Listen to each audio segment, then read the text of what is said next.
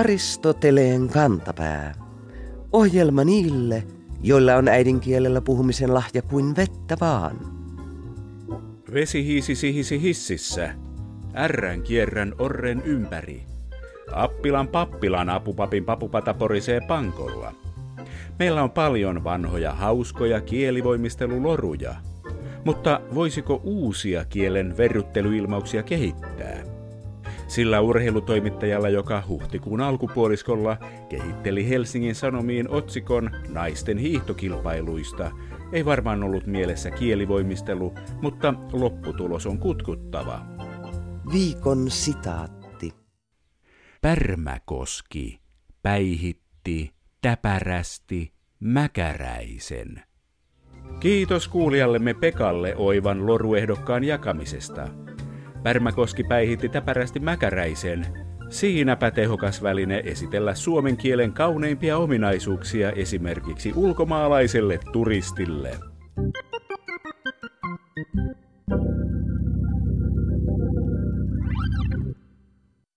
Näinä päivinä 69 vuotta täyttävä moderni Israel on sikäli jännittävä kansallisvaltio, että monikansallisempaa maata saa hakea. Kirjavaa joukkoa yhdistävänä tekijänä ei toimi ihonväri tai syntyperä, vaan tuhansia vuosia vanha uskonto, juutalaisuus, jonka mukana tulevat sekä kulttuuri että kieli, hebrea. Tavallaan kyseessä on siis nuori kansa, jolla on ikivanhat perinteet – Juuri sellaiset, joita monet muut kansat epätoivoisena kehittelevät perustellakseen olemassaolonsa. Hebrea on myös kuuluisa kieli.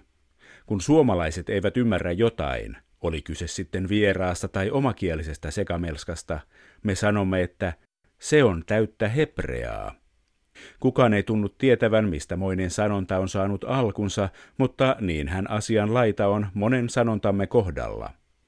Englannin kielessä on toisin – Siellähän on vastaava sanonta It's Greek to me, se on minulle kreikkaa. Sen alkuperälle on kaksi vaihtoehtoista selitystä. Ensimmäisen mukaan se on suora käännös latinasta, josta tunnetaan ilmeisen muukalaiskielteinen idiomi Grecum est non legitur, eli tämä on kreikkaa, sitä ei voi lukea. Ehkä William Shakespeare tunsi tämän ilmauksen, koska näytelmässään Julius Caesar hän käyttää ilmausta It's Greek to me, mikä on ilmeisesti pitänyt sanonnan elinvoimaisena kautta vuosisatojen. Lähes jokaisessa kielessä on oma vastaava ilmauksensa ymmärryksen loppumiselle, mutta kielet, joihin viitataan, vaihtelevat kovasti. Netistä löytyvien hauskojen kaavioiden mukaan esimerkiksi tsekeille se voi olla Espanja, romanialaisille Turkki, turkkilaisille Ranska ja ranskalaisille Jaava – jos suomalaisilla kerran on sanonta se on täyttä hebreaa, niin onko hebrean puhujilla ilmaus se on täyttä suomea? Miten vanha hebrean kieli on? Miksi hebreaa kirjoitetaan oikealta vasemmalle? Seemiläisten kielten emeritusprofessori Tapani Harviainen kertoo.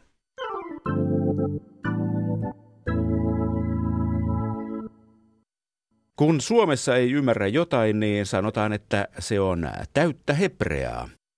Onko hebrean puhujilla sanonta, että se on täyttä suomea, kun he eivät ymmärrä jotain? Seemiläisten kielten emeritusprofessori Tapani Harviainen. Eivät ole oivaltaneet, että olisi tämmöinen mahdollisuus myös määritellä, mikä tuntuu vaikealta kieleltä. Se on erikoinen sanonta tämä, se on mulle ihan hebreaa. Nimittäin on juteltu tuolla Aasian Afrikan laitoksellamme kavereiden kanssa, että tunteeko joku jostain muusta kielestä tämän, että se on hebreaa. Ja kukaan ei ole keksinyt mistään muusta kielestä tätä lausetta, vaan muissa kielissä sanotaan, että se on kreikkaa minulle tai se on sanskritia. Ja hebreaksi sanotaan, että se on ihan Kiinaa mulle. Hebrea näyttää oudolta ja minä luulen, että sen takia on syntynyt tämmöinen sanonta.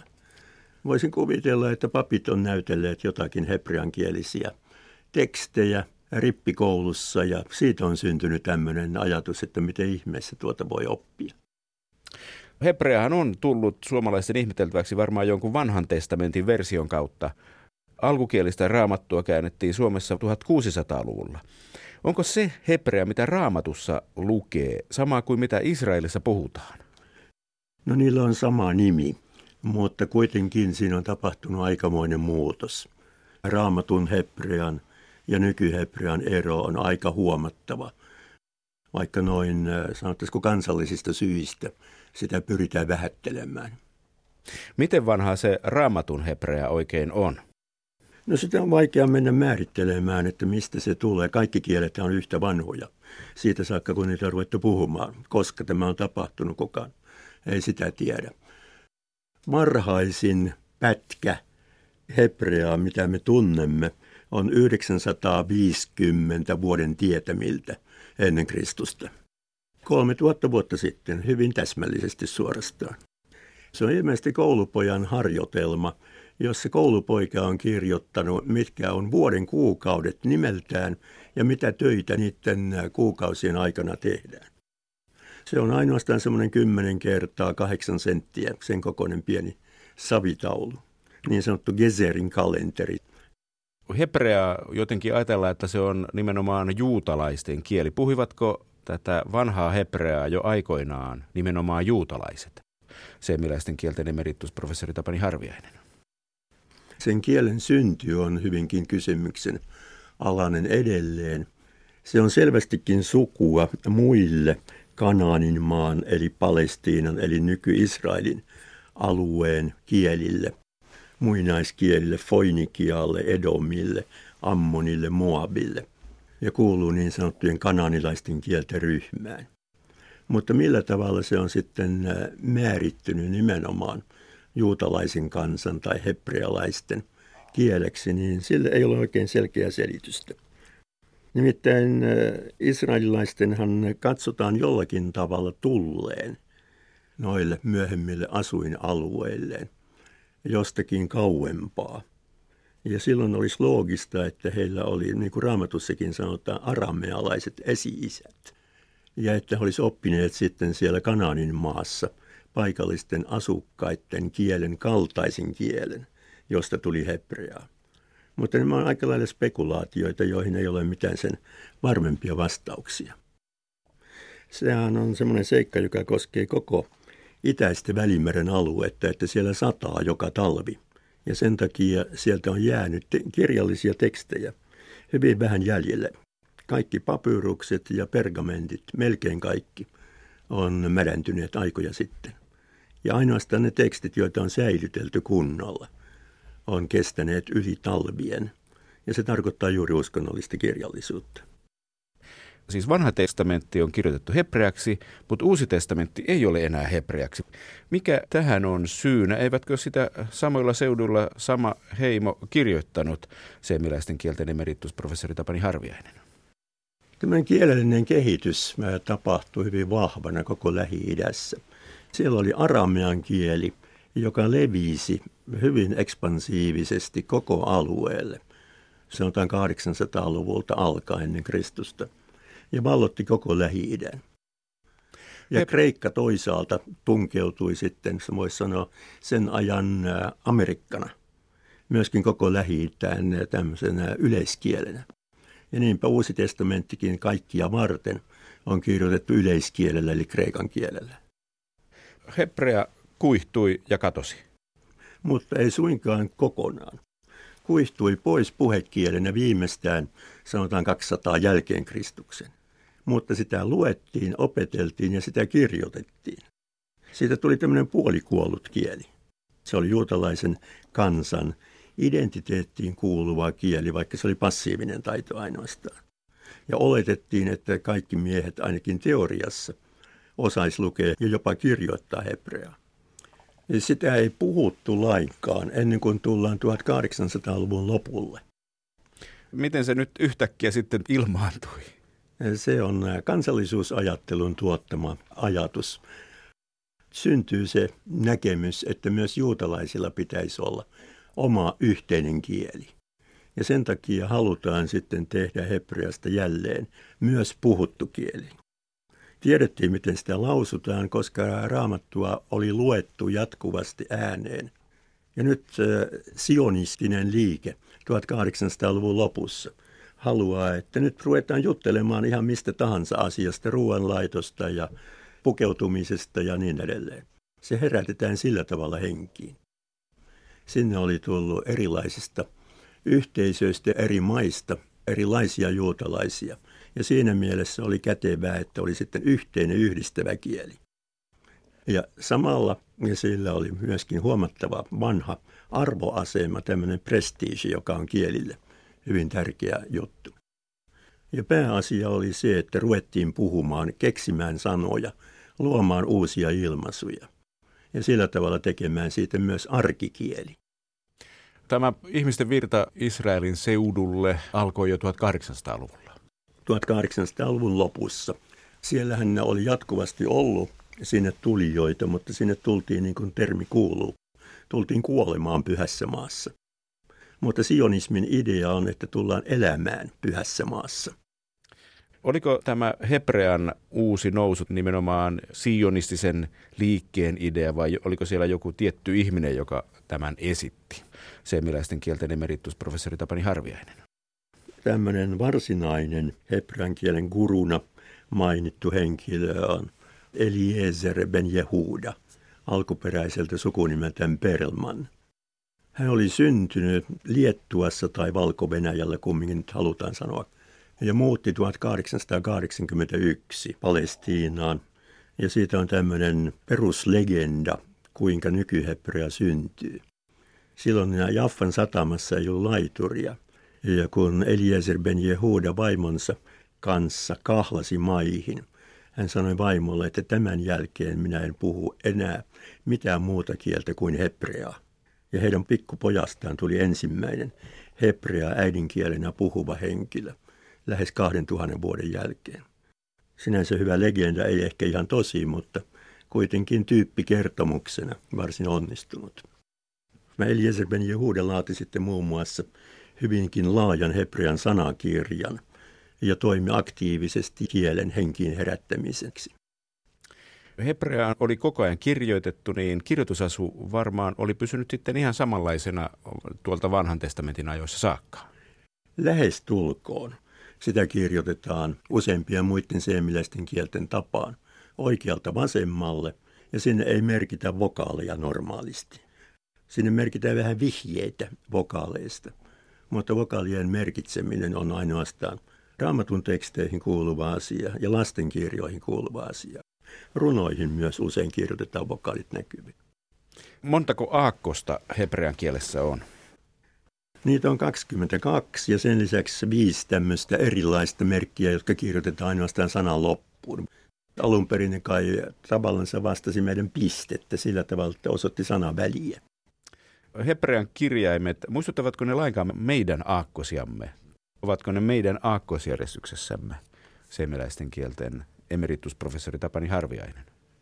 Aika pitkälti samassa aakkosjärjestyksessä ja periaatteellisesti monet niistä muistuttaa meidän aakkosten alkumuotoja.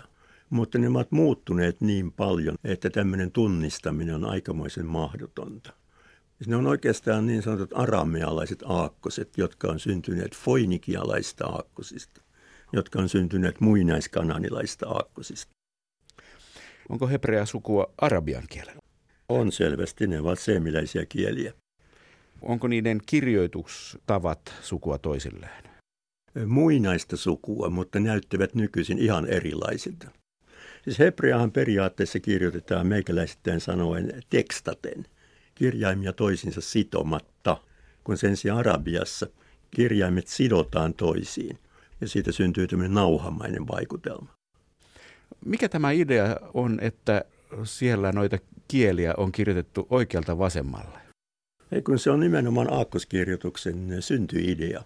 Ja minä uskon kyllä hyvin siihen selitykseen, että se johtuu siitä, että alun perin tekstejä hakattiin kiveen.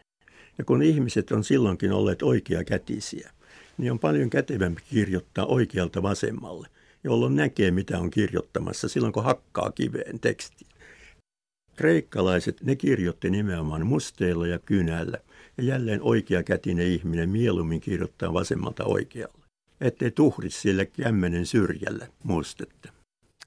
Raamattu, joka hebreaa on kuljettanut kaikkialle maailmaan, on maailman käännetty ja levinneen kirja. Onko hebrea vaikuttanut maailmalla muihin kieliin voimakkaasti, seemiläisten kielten emeritusprofessori Tapani Harviainen? Ei ehkä voimakkaasti vaikuttanut sen takia, että Euroopan kielet ei ole seemiläisiä kieliä. Ja tästä johtuen käännösten kautta ei kovin paljon semmoista seemiläisyyttä ole kulkenut. Mutta sitä on jäänyt jäljelle sitten ilmaisuissa, jotka kuuluu raamattuun ja jotka on käännetty. Ja sitä kautta tulleet sitten myöskin osaksi Euroopan kieliä ja näitä, joihin raamattu on käännetty. Et siellä on tietysti kertomuksia, joista on tullut yleissivistystä ainakin aikaisempina aikoina. Semmoista sanastoa, joka on syntynyt hebreasta käännettäessä. Ja sitten myöskin tämmöisiä idioomeja, sanontatapoja. Herran pelko on viisauden alku, joka on suoraan hebreasta käännetty muun muassa suomen kielelle ja muodostunut sitten monen mielestä varmaan suomalaiseksi sanalaskuksi. Semmoisia sanoja, jotka on lainattu suoraan hebreasta, sanotaan vaikkapa sapatti tai seraffit ja kerubit tai manna. Mutta sitten sanoja, jotka on luotu hebrealaisen ajattelun pohjalle, niin kuin varmaan lähimmäinen, synti, helvetti, hurskaus, varmaan myöskin viini, öljy tai enkeli oli semmoisia, joita ei ollut Euroopan kielissä niinkään yleisesti, ei ainakaan Pohjolassa. Vahvaa sanastoa kyllä. Joka on sitten uponnut niin paljon uusiin kieliin, ettei huomatakaan, mistä ne ilmaisut on alun perin lähteneet liikkeelle. No Hebrealla on myös toisenlainen asema ja tilanne, kun sinne Israelin on niitä hebrean puhujia tullut kaikkialta maailmasta. Ovatko muut maailmankielet vaikuttaneet hebrean kieleen? Kyllä, kyllä. Ja vaikutus on edelleenkin hyvinkin oleellinen se ero, joka nykyhebrean ja raamatun hebrean välillä vallitsee, on yhtäältä selvästikin ääntämiseen liittyvä ja myöskin sitten lauseoppiin. Hebrean ääntämisessä nykyisin niin sanotusti fuskataan reippaasti ja verrattuna vaikka arabiaan, jossa on säilynyt tämmöinen vanha ääntämisen tapa. Nykyhebrean ääntäminen on ennen kaikkea Euroopasta ja eurooppalaisten kielten vaikuttamana tullut. Lauserakenne on tullut eurooppalaisista kielistä kaikkien konjunktioiden ja sivulauseittensa rakentamisen muodossa. Ja nykyisin myöskin Israelin kielen huoltajat valittaa sitä kauhistusta, miten amerikan kieli vaikuttaa sitten ennen kaikkea lauseoppi lauseiden rakentamiseen. Voisiko hebrean kieltä pitää tämmöisenä hyvänä esimerkkinä siitä, että kaikenlaiset vaikutteet voivat kieleen tulla ja kieli on silti oma kielensä?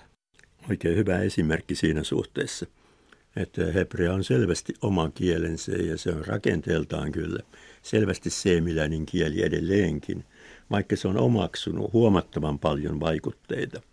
Siitä huolimatta se on ilmiselvästi oma kielensä miten sanottaisiin hebreaksi hyvää Israelin kansallispäivää?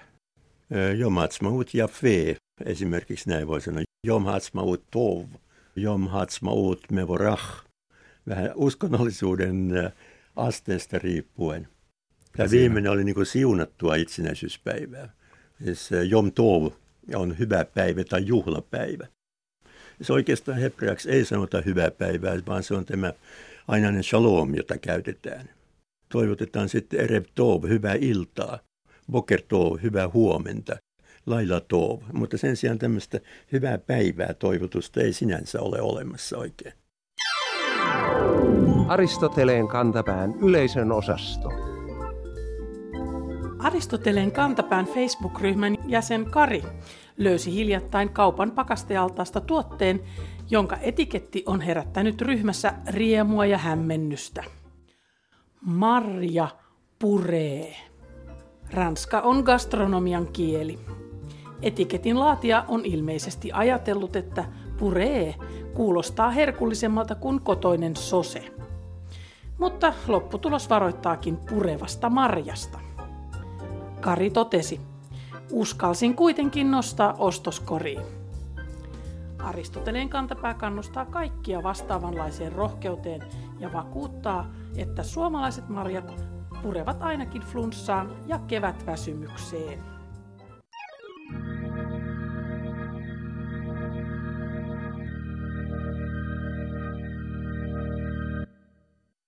Joskus tuntuu siltä, että vanhat sanonnat suorastaan houkuttelevat niiden väärinkäyttöön sanomalla yhtä, mutta merkitsemällä toista. Kuuntelijan nimimerkkimme Vaari Turusta löysi tällaisen tapauksen huhtikuun lopun turkulainen lehdestä. Lehden pääuutissivun otsikko kertoi Ruissaloon johtavan sillan lähestyvästä remontista seuraavalla otsikolla. Viikon fraasirikos. Pahaniemen silta pian Vasaran alle. Vaari Turusta ärisee. Toimittajalla ei näytä olevan mitään käsitystä fraasin merkityksestä. Vaari on oikeassa. Sana vasara on ilmeisesti hämännyt otsikon laatiaa luulemaan, että sanonta tarkoittaa remonttia, vaikka kyseessä onkin huutokauppavasara ja idiomi merkitsee myymistä. Nyt ei homma ole siis mennyt ihan naulan kantaan. Aristoteleen kantapään, leka, moska ja vasarafraasien ylimeklari julistaakin otsikon laatian ensimmäisen, toisen ja kolmannen kerran syylliseksi pahalaatuisen väärinymmärryksen levittämiseen lehden palstoilla. Määräämmekin hänet lähimpään huutokauppakamariin opettelemaan ulkoa kirjan Maailman vasarat värikuvina, niin oppii, miten vasaraa käytetään.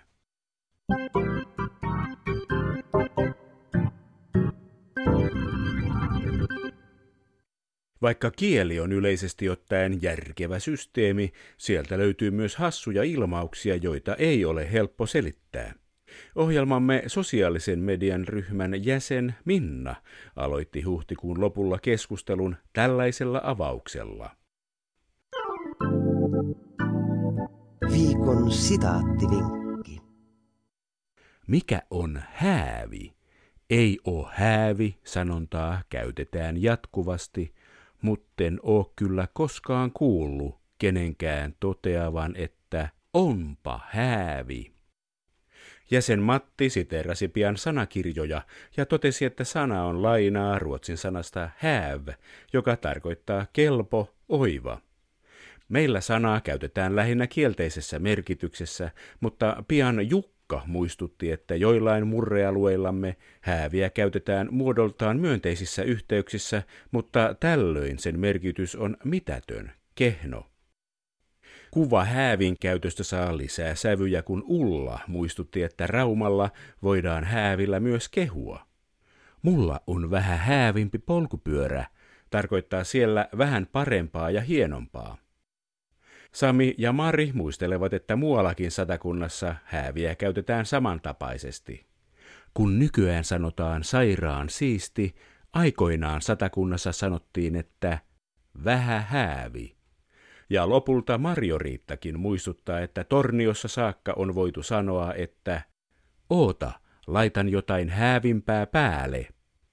Näin kielen yksinkertainen omituisuus paljastuukin kielen monipuoliseksi omituisuudeksi.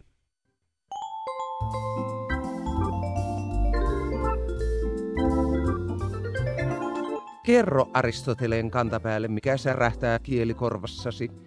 Tee se internetissä osoitteessa www.yleradio1.fi kautta Aristoteles tai lähetä postikortti PL 58 00024 Yle. Aristoteleen kantapää selvittää, mistä kenkä puristaa.